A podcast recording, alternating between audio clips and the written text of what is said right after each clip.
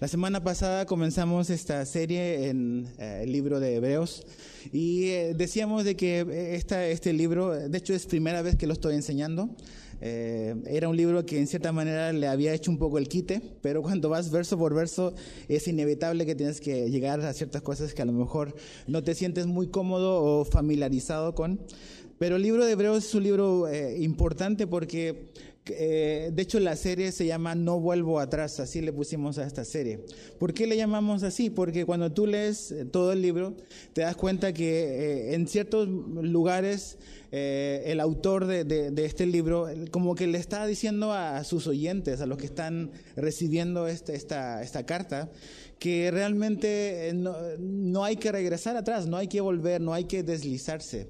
¿Qué era lo que estaba pasando? Probablemente se cree que el trasfondo de, esta gente que está eh, oyendo o está recibiendo esta carta era un trasfondo judío, que habían venido y se habían convertido al cristianismo, pero que pasado el tiempo, quizás al ver las dificultades, al ver eh, una serie de cosas, ellos estaban siendo en cierta manera como presionados para regresar a sus tradiciones del pasado y volver al, judaísmo, volver a las prácticas que ellos tenían antes y en cierta manera abandonar eh, el Evangelio de Jesús. Y eh, esa es la, mentalidad que está detrás de, este, de esta carta. Y de hecho en el capítulo 2, verso 1, ahí el autor dice que, que tenemos que prestar atención a las cosas que hemos escuchado para no deslizarnos. Esa es la palabra que él usa. Entonces, existe la posibilidad de deslizarnos. Entonces, a lo mejor no es el mismo trasfondo nuestro, eh, tú y yo no somos judíos, pero a lo mejor a veces hemos considerado la opción de decir, mejor voy a regresar a la vida que llevaba antes. Esto se ha puesto difícil, esto de, seguir a Jesús eh, no era como me lo habían dicho, me prometieron una serie de cosas y mi vida sigue con problemas, con dificultades, entonces a lo mejor es una tentación o lo ha sido. Si es así, este libro también es para ti y para mí. Ahora, la pregunta más importante que tenemos que hacernos, siempre yo digo, la pregunta más importante que una persona se puede hacer es, ¿quién es Jesús? ¿Quién es Jesús? Porque de esa respuesta que, que tengamos va a determinar pues nuestra eternidad. Entonces el libro de Hebreos hace un énfasis y pone a Jesús, como vimos la semana pasada, como alguien superior a cualquier cosa, a cualquier persona que ha existido. Los primeros tres versículos del capítulo 1, Hebreos 1 del 1 al 3, nos presenta a Jesús como superior a los profetas del Antiguo Testamento. No estamos diciendo, y el, y el autor de Hebreos no está diciendo que los profetas son malos o que no tienen su propósito. Claro que lo tienen, lo tuvieron, pero Jesús es infinitamente superior a los profetas del Antiguo Testamento. Ahora, ¿qué es lo que vemos en la porción que vamos a leer esta mañana? El autor empieza a hablar sobre ángeles. Entonces, si estás ahí, vamos a leer el verso 4 y vamos a ir eh, como que eh, exponiendo qué es lo que el texto nos dice. Dice así, verso eh, verso 4. Dice, hecho tanto superior a los ángeles, cuanto heredó más excelente nombre que ellos. Entonces aquí como que empieza a, continúa la idea de los primeros tres versículos, ahora no hablando en que Jesús es superior a los profetas del Antiguo Testamento, sino que Jesús es superior a los ángeles. Tú dices, ok, ¿por qué hablará de los ángeles? Ahora, cuando abres la Biblia y lees la Biblia de principio a fin, te vas a dar cuenta que a lo largo de la historia eh, bíblica, del relato bíblico, los ángeles siempre han interactuado eh, con el hombre. Han sido enviados por Dios para eh, cumplir ciertas misiones, ciertos propósitos que Dios ha trazado. Así rápidamente como un historial eh, vemos desde Génesis 3, por ejemplo, cuando Adán y Eva son expulsados del Edén por haber desobedecido a Dios, Dios pone a querubines con una espada ahí para que Adán y Eva no agarren del árbol de la vida. Y ahí aparece la, una interacción con el hombre, estos querubines están ahí impidiendo que Adán y Eva regresen. En Génesis 18, en Génesis 18 vemos dos interacciones de ángeles con humanos.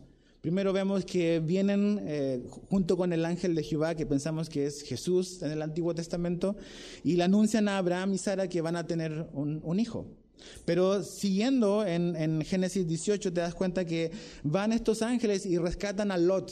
¿Se acuerdan de Lot, el sobrino de Abraham?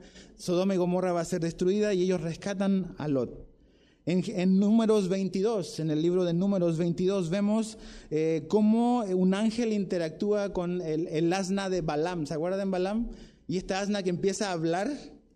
Eh, o sea, es este hombre Balaam que quiere maldecir a los hijos de Israel y va en un camino y se aparece un ángel y el burro lo ve, el asno lo ve, pero Balaam no lo ve.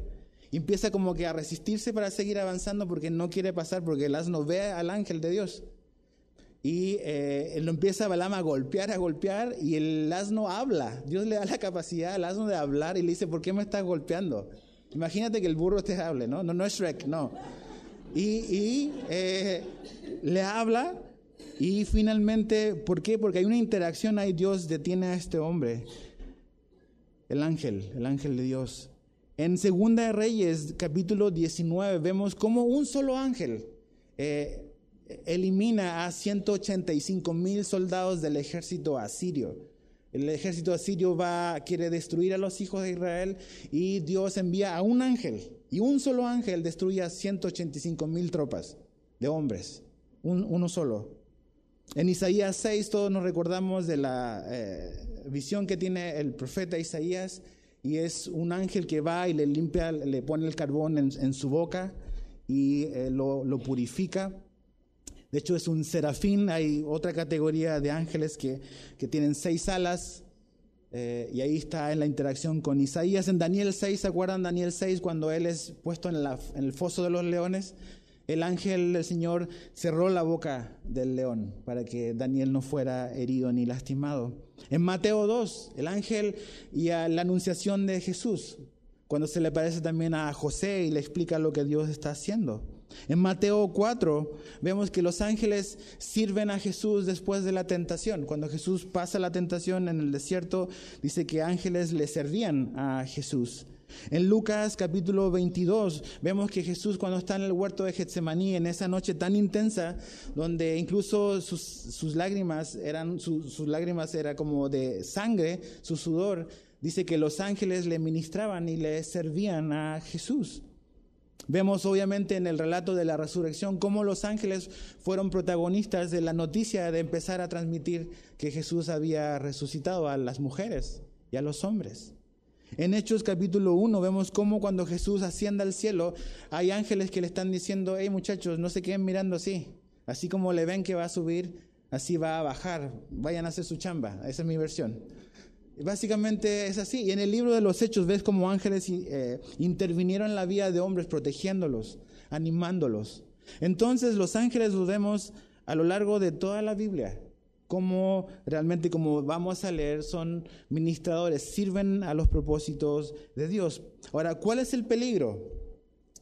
¿Cuál es nuestra tendencia? Siempre como a, a idolatrar cosas, ¿no? Y lo que puede ocurrir y creo por la razón que Hebreos lo está poniendo, es que a veces tenemos la tendencia a poner cosas y personas en el lugar que no corresponden. Y de hecho Pablo eh, habla en Colosenses 2, 18 y 19 y condena la adoración o la veneración de ángeles. Eso quiere decir de que ya en ese tiempo eh, existía esta adoración a los ángeles. Y a lo mejor tú conoces personas que, eh, angelología, o sea, todo un estudio, toda una rama de estudiar ángeles, los, les ponen categorías y, todo un asunto, un mapeo ¿no? de, esta, de esta realidad. Ahora, no la ignoramos, pero obviamente no es lo más importante. Tú dices, ¿por qué será que eh, aquí el autor de Hebreos empieza a hablar de que Jesús también es superior a los ángeles? Mira, leamos el verso 4 otra vez. Dice, hecho tanto superior a los ángeles. O sea, está hablando de Jesús. Jesús es hecho tanto superior a los ángeles cuanto heredó más excelente nombre que ellos. La Biblia de las Américas dice que Jesús es mucho mejor que los ángeles. Ahora, ¿por qué será importante? Dicen, no, pues yo sé que Jesús no es un ángel. Pues todos no piensan como tú. De hecho, es interesante, a lo mejor sabes, pero los testigos de Jehová, dicen que Jesús es el arcángel Miguel.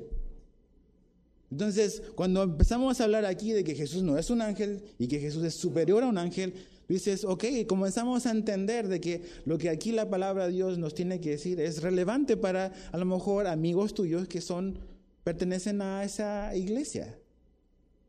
¿Será Jesús el arcángel Miguel? Los mormones dicen que Jesús es hermano de Lucifer, porque Jesús es creado, es un ser creado. No creen que Jesús es como lo conocemos nosotros, que no es creado. Entonces Jesús al ser creado y Lucifer ser creado también son por lo tanto hermanos. Entonces, cuando vemos aquí que la Biblia nos dice que Él es hecho superior y tanto superior a los ángeles y después nos da una serie de citas del Antiguo Testamento, tenemos que prestar atención.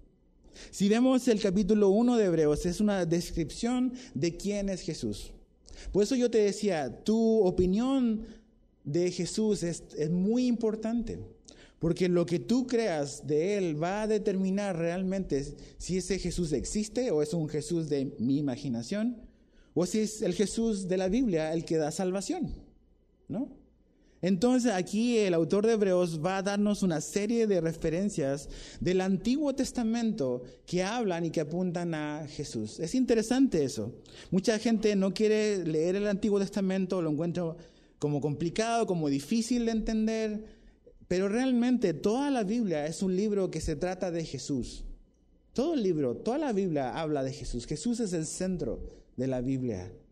Sí hay historias de hombres, cómo Dios interactúa con hombres y cómo el plan de Dios se va desarrollando a través de hombres y mujeres comunes y corrientes, pero la Biblia es un libro que habla sobre Jesús. Y eso es lo que eh, Hebreos 1 nos muestra. Va a citar a Salmos, va a citar a Primera de Samuel, libros del Antiguo Testamento que nos ayudan a entender quién es Jesús. Ahora fíjate el verso 5, aquí encontramos la primera cosa sobre Jesús. Dice el verso 5, porque a cuál de los ángeles dijo Dios jamás, mi hijo eres tú, yo te he engendrado hoy. Y otra vez, yo seré a él padre y él me será a mí hijo. Él está haciendo una pregunta. Porque esta gente o los que pensaban de que Jesús es a lo mejor un ser angelical, les está diciendo, a ver, Dios a quién le ha hablado así, a quién le ha dicho que es su hijo. Ahora, hay gente que te puede decir, incluso los testigos de Jehová, no es que en el Antiguo Testamento Dios le llama hijos de Dios a los ángeles. Por ejemplo, en Job, capítulo 1. Pero sí, está hablando de ángeles como hijos de Dios, como su creación de Dios como un grupo que son los hijos de Dios, que son todos los que han sido creados por Dios. Pero este título de hijo de Dios, de singular, de alguien específico, Dios aquí dice que jamás se lo ha dicho a nadie más. Entonces Jesús no es un mero ser angelical. Y aquí cuando eh, eh, habla en el verso 5, está citando un salmo, el Salmo 2, verso 7. Salmo 2, 7 dice, yo publicaré el decreto, Jehová me ha dicho, mi hijo eres tú, yo te engendré hoy. Ahora, ese salmo, ¿de qué está hablando? Está hablando de algo que ocurrió en ese momento con David, parcialmente se cumplió, pero como muchas profecías del Antiguo Testamento, como muchos salmos del Antiguo Testamento, tiene como una aplicación dual, o sea, ocurrió en el momento que se escribió, pero también va a ocurrir o ocurrió en el cumplimiento que Jesús hizo sobre eso que estaba escrito. Entonces eso tiene que ver con David, pero también tiene que ver en un cumplimiento que Jesús iba a tener. Ahora, tú me dices, ¿no me crees que el Salmo 2 habla de Jesús? Mira lo que dice Hechos capítulo 13. Hechos capítulo 13, verso 32 al 33, son palabras de Pablo. Dice, y nosotros también os anunciamos el Evangelio de aquella promesa hecha a nuestros padres la cual Dios ha cumplido a los hijos de ellos, a nosotros, dice, resucitando a quién? A Jesús, dice, como está escrito también en el Salmo segundo, dice, mi hijo eres tú, yo te he engendrado hoy. Entonces ese salmo, el Salmo 2, está hablando sobre Jesús. Está hablando sobre Jesús. Y ese es lo que Hebreo no está citando, está usando las, escrituras del Antiguo Testamento para hablarnos sobre quién es Jesús. Lo primero que Jesús es, Jesús es el Hijo de Dios. No es este hijos de Dios como creación de Dios, Jesús es el Hijo de Dios. La otra cita que hace en la segunda parte del verso 5 dice, yo seré el Padre y Él me será a mi Hijo es 2 Samuel 7:14. Está hablando ahí sobre cómo Dios le está hablando a David sobre su hijo Salomón y cómo Salomón va a construir y va a reedificar el templo. Pero aunque eso tuvo un cumplimiento en la vida de Salomón, realmente tiene una doble aplicación porque se refiere a Jesús también, algo que Él va a cumplir en el futuro. Ahora, ¿qué significa esto? Estos versículos. Jesús, eh, perdón, Dios está diciéndonos de que efectivamente Jesús no es un ser angelical, no es una creación más, Jesús es el único Hijo de Dios, el único Hijo amado de Dios, y que el Padre y el Hijo tienen una relación eterna. Siempre ha habido esa relación y siempre la habrá. El Padre y el Hijo y también el Espíritu. Cuando dice que Él es engendrado, no está diciendo que Jesús es hijo de Dios por creación, o sea que Jesús fue creado, sino que Jesús es hijo de Dios por naturaleza. Eso es la posición y el rol que le tocó ocupar a Jesús dentro de la Trinidad. ¿Cómo sabemos que Jesús es el Hijo y es el único Hijo?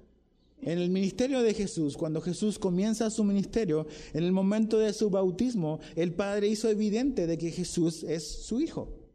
En Marcos 1:11 dice, y vino una voz de los cielos que decía, tú eres mi Hijo amado, en ti tengo complacencia. Ahí el Padre dejó claramente establecido de que Jesús es su Hijo amado, su Hijo como ese, ese, ese, esa única persona que ostenta ese título. Todo el resto son creación de Dios, pero Jesús no es creación de Dios. Jesús es eterno y está en esta relación perfecta con el Padre. En Lucas 9:35, Lucas escribe lo siguiente. Dice, vino una voz desde la nube que decía, este es mi Hijo amado, a él oíd. ¿Se acuerdan de la transfiguración?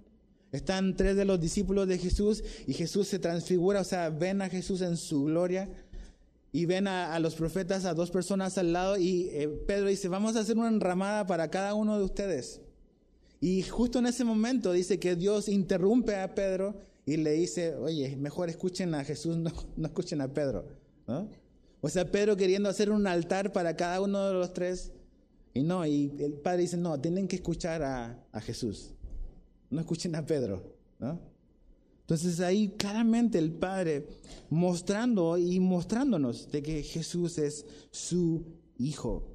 La segunda cosa sobre quién es Jesús aparece en el verso 6. Fíjate en el verso 6. Y otra vez, cuando introduce al primogénito en el mundo, dice, adórenle todos los ángeles de Dios. Está citando, no, no vayas ahí, lo puedes apuntar y leer después, Deuteronomio 32, 43. Deuteronomio 32, 43. Y aquí habla de que los ángeles adoran a Dios, adoran a Jesús. Si los ángeles fuesen igual o a la par o superiores a Jesús, no adorarían al Hijo. Pero ya que Jesús es superior a los ángeles, los ángeles lo adoran y le adoran por quien es Él. Los ángeles son inferiores a Jesús. Jesús es superior. En Lucas 2, capítulo 2, verso 14, cuando está la anunciación de Jesús y están los pastores, ¿se acuerdan cuando los ángeles se le aparecen a los pastores?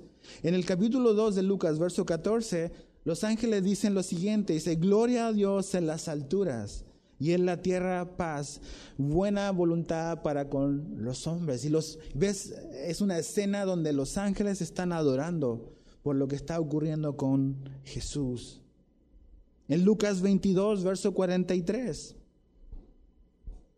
vemos que eh, eh, dice ahí que se le apareció un ángel del cielo para fortalecer a, a Jesús. Ahora, si los ángeles fuesen como a lo mejor la idea de, esta gente o de este tiempo, o como algunos grupos pueden creer de que Jesús está en la misma categoría que X arcángel, eso es hablar de un Jesús que no es real, un Jesús que no existe. Precisamente la intención de Hebreos capítulo 1 es, explicarnos bien, bien claro de que Jesús es el Hijo de Dios de que Jesús es digno de adoración. Él es digno de adorarle. Cuando, cuando tú y yo venimos, eh, y parte de nuestro servicio de adoración el domingo es, hay una parte donde adoramos a Dios cantando, donde podemos abrir nuestros labios y expresarle a Él cuánto lo amamos, lo que Él significa para nosotros, darle gracias por lo que Él ha hecho. Esa es una parte de nuestra adoración, de nuestra reunión de adoración de los domingos. Él es digno de que tú y yo le adoremos. De hecho, la Biblia nos dice de que tú y yo fuimos creados para adorar a Dios. Todos los hombres adoran, pero no todos adoran a Dios. Y como todos fuimos creados para adorar a Dios, cuando tú no adoras a Dios, tú estás adorando otra cosa nada más, pero sigues siendo un adorador. Tú adoras, te adoras a ti mismo, tú eres tu Dios, tú adoras tu, tu dinero, tus bienes materiales. Tú puedes adorar muchísimas cosas porque fuimos creados para eso. Pero cuando venimos y nos damos cuenta de que Jesús es digno, que Él es Dios, que es digno de adoración, es realmente el, único lugar donde vamos a poder realmente cumplir con el propósito con el cual fuimos creados, para estar en esa intimidad y en esa comunión con Dios. Mira lo que pasa, vamos a Apocalipsis, bien fácil, el último libro de la Biblia, no hay pierde ahí. Ve hacia tu derecha. hasta Apocalipsis capítulo 19, versos 9 al 10. Apocalipsis 19, 9 al 10 dice, y el ángel me dijo, escribe, bienaventurados los que son llamados a la cena de las bodas del Cordero. Y me dijo, estas son palabras verdaderas de Dios. Y fíjate la reacción ahora de Juan. Yo me postré a sus pies para adorarle. Y él me dijo, mira, ¿qué? No lo hagas. Yo soy consiervo tuyo y de tus hermanos que retienen el testimonio de Jesús. Adora a Dios, porque el testimonio de Jesús es el espíritu de la profecía. Los ángeles no aceptan adoración. Aquí el ángel dice, no, no, no, no, no, no tienes por... levántate. Tú tienes que adorar a Dios. Dios es el digno de adoración. Y el ángel que quiso que le adorasen, ¿qué pasó con él? Cayó del cielo, Lucifer. Quiso tomar el lugar de Dios y fue destituido del cielo. Entonces Jesús es digno de nuestra adoración. Le adoramos no solamente con nuestros labios, le adoramos con nuestra vida. Le adoramos a Dios cuando estamos trabajando y cuando estamos honrándolo en la manera en cómo trabajamos. Adoramos a Dios en la manera en que conducimos nuestra familia, en cómo nos relacionamos con nuestra esposa, con nuestro esposo, en cómo nos relacionamos con nuestros hijos. Adoramos a Dios de esa manera. Digo, la verdad, si somos bien sinceros, es, es bien fácil venir y cantar. Pero vivir y adorar a Dios en el mundo real es otro, otra historia. Y es ahí donde realmente también demostramos de que queremos adorar a Dios. Él es digno de nuestra adoración. Los ángeles le adoran a Dios, le adoran a Jesús. Versos 7 al 9, fíjate lo que dice 7 al 9 de Hebreos 1. Ciertamente de los ángeles dice, el que hace a sus ángeles espíritus y a sus ministros llama de fuego. O sea, está hablando, está hablando de los ángeles ahora, de que Dios a veces, sus ángeles se manifestaron de ciertas maneras, ¿no? Pero dice el verso 8, hay un contraste, dice, más del Hijo dice, tu trono, oh Dios, por los siglos del siglo, cetro de equidad, es el cetro de tu reino. Has amado la justicia y aborrecido la maldad, por lo cual te ungió Dios, el Dios tuyo, con óleo de alegría, más que tus compañeros. Aquí está hablando y está citando el Salmo 104 verso 4. No, no vamos a ir ahí, pero esa es parte de lo que está citando al inicio. Y después él cita el Salmo 45, 6 a 9, ese sí lo voy a leer. Salmo 45, 6 al 9 dice, Tu trono, oh Dios, es eterno y para siempre. Cetro de justicia es el cetro de tu reino. Has amado la justicia y aborrecido la maldad. Por tanto, te ungió Dios, el Dios tuyo, con óleo de alegría más que a tus compañeros. Mirra, aloe y casia exhalan todos tus vestidos. Desde palacios de marfil te recrean, hijas de reyes están entre tus ilustres. Eh, está la reina a tu diestra con oro de Ofir. Ahora tú dices, esas cosas se cumplieron en la época del salmista, ¿no? Pero está esto que yo te decía, que tiene una doble, una dual aplicación en Jesús. Aquí el autor de Hebreo está hablando de que este salmo, el Salmo 45, sí está refiriéndose al rey que está hablando acá, pero se está refiriendo a Jesús como el Hijo de Dios. Y es muy, muy interesante lo que aquí ocurre, porque aquí pone a Jesús como el rey. Jesús es el rey, es el rey que gobierna. Jesús es un rey. De hecho, creo que este versículo 8 eh, es muy bueno para tus amigos testigos de Jehová. Porque aquí dice, ¿quién es el que está hablando? Está hablando Dios, el Padre. El Padre está hablando sobre el Hijo. ¿Y qué es lo que el Padre dice sobre el Hijo? ¿Tu trono o qué? Oh Dios. El Padre está diciendo que el Hijo es qué? Es Dios. No Dios con D minúscula, sino Dios con mayúscula. El Padre se está refiriendo al Hijo, a Jesús, como Jesús es Dios, es este rey. Su reino es un reino de justicia. Y sabes qué, o sea, basta ver las noticias y ver el mundo en el que vivimos para anhelar que finalmente pues el reino de Dios físicos, visibles, sea instaurado en este mundo. Cuando Jesús venga, el mundo va a conocer lo que significa la justicia, la verdad. El mundo va a conocer lo que significa un reino sin corrupción, sin maldad, cuando Jesús regrese. Él es este rey que es justo, que gobierna. Su reino es un reino de justicia. Ahora fíjate el verso 10 al 12. Tú, oh Señor, en el principio fundaste la tierra, y los cielos son obra de tus manos. Ellos perecerán, mas tú permaneces, y todos ellos se envejecerán como una vestidura. Y como un vestido los envolverás y serán mudados, pero tú eres el mismo y tus años no acabarán. Cuarta cosa que vemos sobre quién es Jesús es que Jesús es el creador. Jesús es el creador. Dice, tú fundaste la tierra. ¿Te acuerdas del verso 2 que dice el verso 2?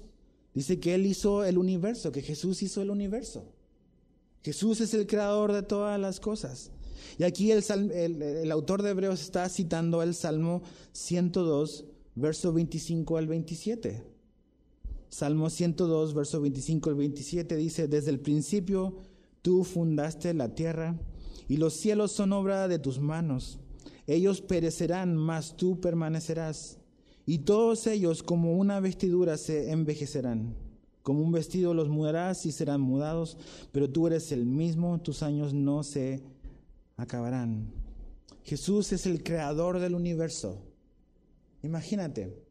Entonces, cuando tú y yo estamos hablando y cuando estamos orando, ¿a quién le estamos hablando? ¿Quién es el que está con nosotros? ¿Quién es el que nos, nos dice, no temáis? Ahora, la pregunta es, yo te puedo decir, amigo, no, no tengan miedo, pero ¿cómo yo respaldo eso? No tengo la capacidad de resolver tus problemas. Te puedo decir nada más, échale ganas, ten fe, confía. Pero cuando Jesús nos dice, no temas, ¿qué es lo que respalda sus palabras? ¿Por qué podemos creer que no tenemos por qué temer? Por lo que dice ahí, Él fundó la tierra y los cielos son obra de sus manos. E, esta semana que, pasó fuimos con los algunos un grupo de, de, los muchachos de la escuela, los más pequeñitos, y fuimos al planetario. Y es increíble poder ver lo que Dios ha hecho en el universo. O sea, ver el universo y decir, no hay un creador es ser ciego. realmente. Y aquí la Biblia nos dice de que Dios fundó la tierra con sus manos nada más. Así. O sea, esas manos que fundaron la tierra fueron las manos que tocaron a los leprosos. Fue las manos que levantaron a los que eran cojos. Las manos de Jesús. Son manos súper poderosas que tienen la capacidad de hacer lo imposible. Pero también son manos así, muy tiernas, que tienen la capacidad de acercarse y ponerse a nuestro nivel, en nuestra realidad. O sea, Dios es, es grande, pero Dios también es muy personal. Como decía Mike hace un rato, Dios trata con nosotros a nuestro plano y, viene a nuestro nivel, pero para levantarnos y para hacernos crecer, no para que nos quedemos en nuestro nivel. Pero piensa en eso. Todas las promesas que Jesús nos ha dado en su palabra están sustentadas por su poder y su capacidad. Entonces, ¿por qué tienes miedo? ¿Por qué tienes miedo de, a lo mejor ahora que no tienes trabajo? ¿Por qué a lo mejor yo tengo miedo de, a lo mejor, de esta enfermedad que, que apareció y que no sé qué va a pasar con mi vida. ¿Por qué tenemos miedo? Porque nos damos cuenta que no tenemos las capacidades para cambiar, que hay cosas que van más allá de nuestra capacidad. Pero cuando vemos quién es Jesús, el que murió por nosotros, el que las huellas de su amor están cicatrizadas en sus manos, tenemos que, eso tiene que afectar nuestra vida. O sea, estas no son promesas de un candidato, estas son una realidad de quién es Jesús. Y cuando yo veo esto, es, es, muy difícil que yo pueda decir Jesucito, Diosito, así como algo chiquito. O sea, Dios es impresionante. Él hizo el universo, Jesús hizo el universo. Y no solamente eso, Jesús es eterno y permanece para siempre. Y Él dice en su palabra que su palabra permanece para siempre. Y el que hace su voluntad permanece para siempre. Todas las demás cosas van a pasar. Todas nuestras cosas materiales van a pasar. De hecho, esta tierra va a pasar. Eso es lo que dice. Dice, ellos perecerán, mas tú permaneces. Está hablando de qué? De la tierra. La tierra va a perecer, va a pasar. Y eso es algo que la Biblia nos enseña. En primera, por ejemplo, en la carta de, la epístola de Pedro, Pedro habla de que los cielos y la tierra van a ser consumidos. Entonces, no sé si tienes una mentalidad ecologista, pero esta tierra como la conocemos se va a acabar. Y no hay nada que tú y yo podamos hacer para cambiar eso.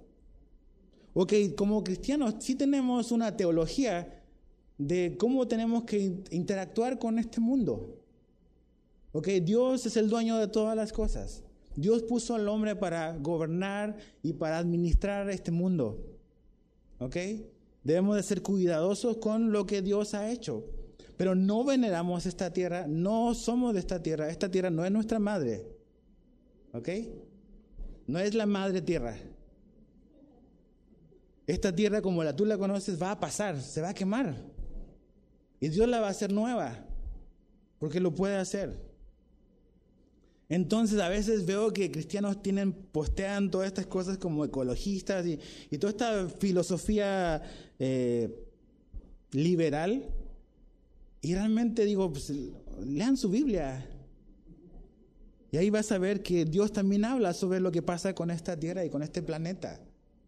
Sí cuidamos, sí administramos, pero es todo, porque queremos honrar a Dios. Pero Él no va a pasar, Él no se va a acabar.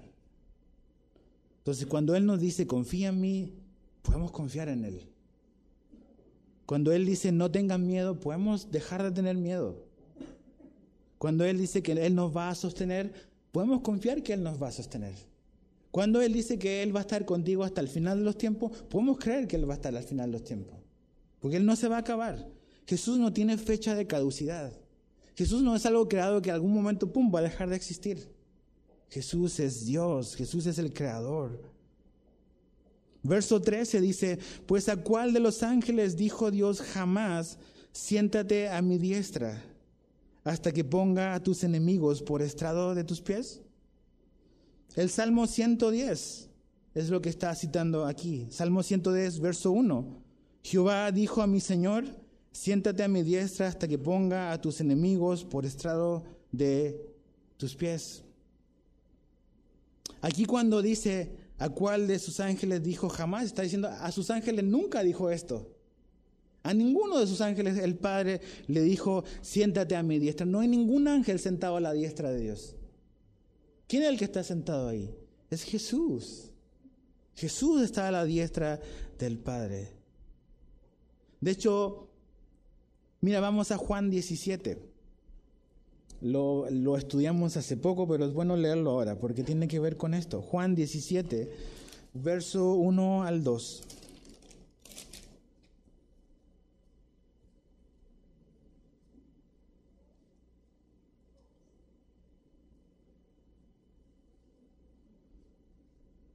Dice, estas cosas habló Jesús y levantando los ojos al cielo dijo, Padre, la hora ha llegado. Glorifica a tu Hijo para que también tu Hijo te glorifique a ti, como le has dado potestad sobre toda carne para que dé vida eterna, dice, a todos los que le diste.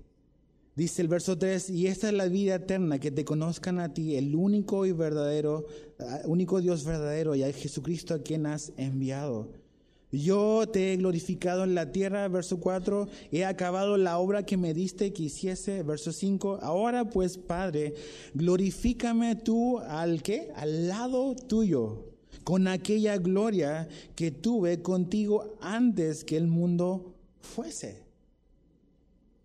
Jesús le estaba diciendo, yo quiero volver, voy a volver a, donde yo estaba, a esa gloria que siempre tuve. El Salmo está, es una invitación del Padre al Hijo a decirle, ven, siéntate donde siempre has estado y donde siempre tendrás que estar, a la diestra del Padre. Dios no le ha dicho eso jamás a ningún hombre, a ningún ángel. Y esa es la idea de Hebreos 1 es mostrarnos de que finalmente cuando tú estás confiando en tu ángel de la guarda, mi angelito de la guarda es el que me protege, no, mi hijo. El que te protege es Dios. Sí, Él, como vamos a ver, tiene un propósito para los ángeles, pero no es un angelito. O sea, un angelito mató a 185 mil hombres asirios. Y sabes que hay, una realidad espiritual, y no, no te preocupes, no me voy a poner raro aquí, pero hay una realidad espiritual que nuestros ojos no alcanzan a percibir. Y, la verdad, ni tú ni yo sabemos todo lo que Dios ha hecho para protegernos y cuidarnos y guardarnos. A lo mejor algún día cuando estemos en el cielo sabremos de todas las que nos libró Dios. Que tú y yo no tenemos la menor idea pero es que tu vida está en el hueco de la mano de Dios. Eso es. Entonces cuando aquí se ven, súbete al trono a la diestra, es el lugar que le corresponde a Jesús. Es un asiento que solo puede sentarse Jesús ahí. Hace poco eh, fuimos a, bueno, no hace, no hace tampoco, pero tampoco hace mucho. Fuimos a una boda y no sé si te ha pasado, pero ya está la ceremonia y después pues viene la comida. Y fuimos y nos sentamos en un lugar y después nos fueron a mover. Porque no era la mesa que nos correspondía a nosotros. Y es como un poco vergonzoso, ¿no? Que te digan, ¿sabes qué? Perdón, pero esa silla es para otra persona. ¿Te ha pasado eso? A mí me ha pasado. Y, y es un poco la idea. En esa silla, ninguna persona se puede sentar. No es así como que él va a compartir, a ver, tómate una selfie para que la publiques y estoy en la diestra de... No. Esa silla, ese lugar, la diestra de Dios, solo está reservada para Jesús. Él es el único que puede sentarse ahí. Ningún ángel se puede sentar ahí, a la diestra. Entonces, aquí vemos que Jesús es victorioso.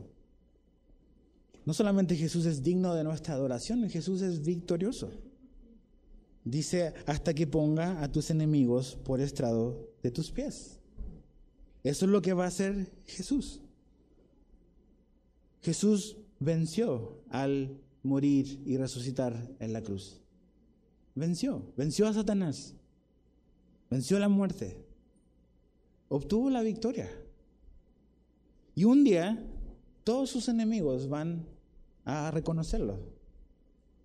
Lo que dice aquí se va a cumplir. Los enemigos de Jesús van a postrarse a los pies de Jesús y van a reconocerlo de que Él es Dios. Un día Buda se va a arrodillar ante los pies de Jesús. Todos los creadores de las religiones se van a adorar, van a postrar y van a adorar a Jesús. Él es Dios. Entonces, cuando decimos quién es Jesús para ti, es muy importante que tu visión y tu perspectiva sobre Jesús sea la, bíblica. La gente dice, no, es que eh, los cristianos son muy absolutos.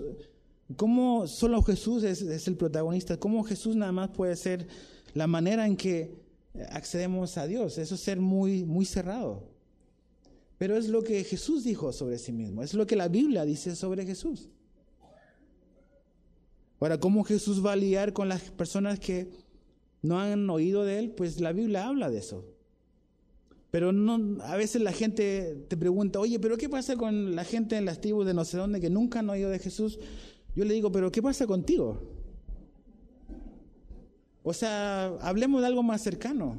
Entiendo tu preocupación, pero el asunto es, tú eres responsable por haber escuchado de Jesús. ¿Qué vas a hacer tú con Jesús? ¿Qué va a pasar contigo? ¿Todos los caminos llevan a Dios? Pues en cierta manera sí, porque todo hombre un día se va a parar ante Dios. Pero no todos los caminos llevan a la salvación. Solo Jesús lleva a la salvación. Podemos, si pones tu fe y tu confianza en este Jesús, puedes ver a Jesús como tu Salvador pero si no crees en Jesús, al final vas a tener que enfrentar a Jesús como tu juez. Y Jesús quiere salvarte. Pero necesitas creer en quién es Él, por lo que la Biblia dice de lo que Él dijo de sí mismo, lo que el Antiguo Testamento dice de Jesús. Los romanos pasaron. Ese imperio temible que Daniel, que Nabucodonosor ve como estas piernas de acero, pasaron los romanos. Los griegos pasaron, el imperio griego pasó. Los aztecas pasaron, los mayas pasaron. Pero Jesús no va a pasar, su reino nunca va a pasar. Él es eterno. Entonces, ¿qué onda con sus promesas para tu vida? ¿Confías en Él? ¿Tienes la fe que Él tiene la capacidad de cumplir todo lo que Él promete? Mira el verso 14, dice, mas no son todos espíritus ministradores enviados para servicio a favor de los que serán heredados, herederos de la salvación. Aquí está hablando de los ángeles, está hablando de estos espíritus ministradores, no está hablando de Jesús. Dice que son enviados para servicio a favor de los que serán herederos de la salvación. Y ahí está, todos los ángeles que mencioné y muchísimos más. Eh, a través del relato bíblico, cómo ellos fueron enviados para cumplir ciertos propósitos bien específicos de Dios para que su propósito se cumpla. Pero solo Jesús es nuestro Salvador. Los ángeles nada más sirven a sus propósitos. Cada vez que ves en la Biblia una persona que se quiso postrar a adorar a un ángel, el ángel le dice, no, no, no, párate, tienes que adorar a Dios, como lo vimos en Apocalipsis. También muy importante, los ángeles no son portadores de revelación ni de verdad de Dios. Aquí Hebreos al, comienzo dice que antes Dios habló por medio de los profetas, pero ahora nos ha hablado por medio del Hijo.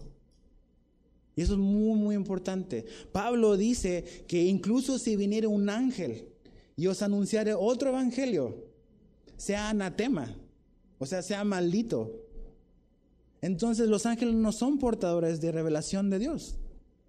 Nada más vienen a servir a los que han de ser salvos y los que son pero nos vienen a revelar un evangelio. Y eso, entonces tenemos que ver todos estos grupos que dicen, no, un ángel se me apareció y me dio una, una revelación como paralela a la Biblia, como algo extra a la Biblia, donde se me presenta a Jesús como alguien diferente a lo que la Biblia es.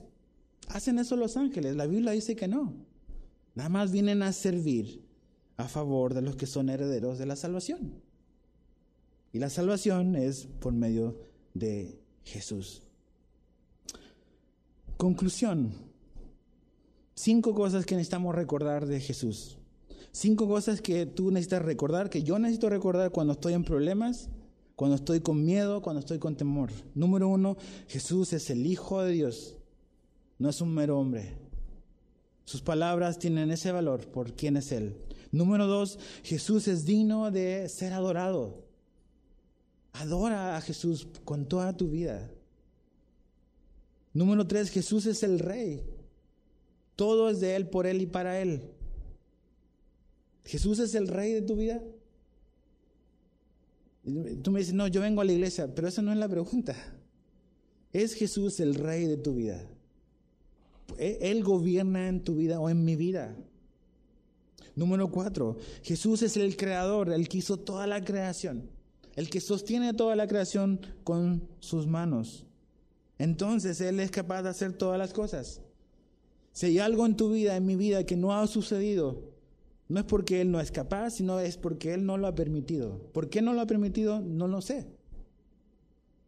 Pero yo sé porque la Biblia nos dice que Él es capaz de hacer todas las cosas. Y Él nos promete que va a usar todas las cosas para nuestro bien. ¿Y cuál es nuestro bien? Que nos seamos transformados conforme a la imagen de Jesús, Romanos 8, 28 y 29. Y finalmente, número 5, Jesús es el vencedor. Jesús venció por nosotros lo que nosotros no podíamos vencer. Él es el vencedor. Ahora quiero terminar con una pregunta que le hizo Jesús a la gente. Y creo que es una pregunta que tenemos que hacernos hoy. A la luz de esto, de que Él es el Hijo de Dios, de que Él es digno de adoración, que Él es el Rey, que Él es el Creador y que Él es el vencedor. Jesús hace esta pregunta y nos hace esta pregunta hoy a nosotros. Lucas 6, 46. ¿Por qué me llamáis Señor, Señor y no hacéis lo que yo digo? Ahí está. Pensaba mucho en eso. Porque si lo reconozco como el Señor, como este nombre que se le atribuye a Dios en el Antiguo Testamento, Señor. Si, si, no, si, ya que, ya que Jesús es el Hijo de Dios, es digno de adoración, es el Rey, es el Creador, es el vencedor. ¿Por qué yo no hago lo que Él me dice? ¿O no hago todo lo que Él me dice? Creo que tenemos que pensar en eso, ¿no? ¿Quién nos está diciendo lo que tenemos que hacer? Ahora, acuérdate, aquí hay una relación de amor.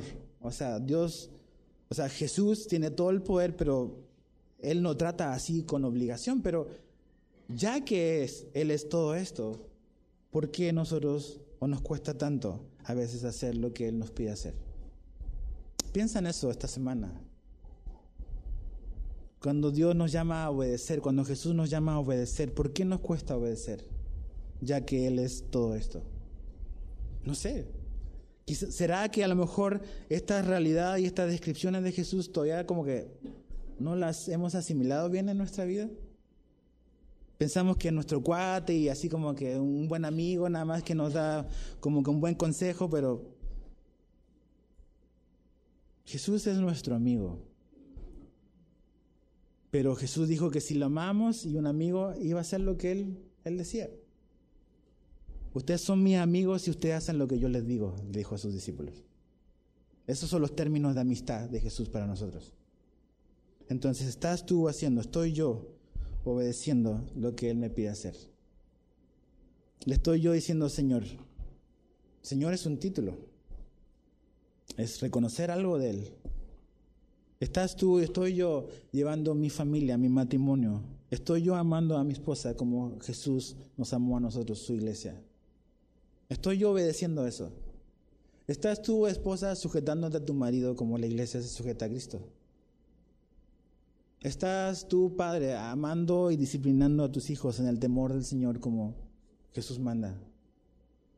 ¿Estás tu empleador eh, tratando bien a tus empleados, como la Biblia nos pide? ¿Estás tú trabajador cristiano sirviendo a, tu amo como lo haces para el Señor? ¿Ves? Cuando, entendemos que el Evangelio es más que simplemente, o más bien que lo que Jesús hizo en la cruz se transmite y se permea en todo lo que somos de nuestra vida, es cuando realmente entendemos lo que Jesús es y lo que Él nos pide hacer. Entonces, piensa en esto. Es el Hijo, es digno, es el Rey, es el Creador, es el vencedor. Podemos adorarlo, podemos rendirnos sin ningún temor. Él, Él nos ama, Él está con nosotros.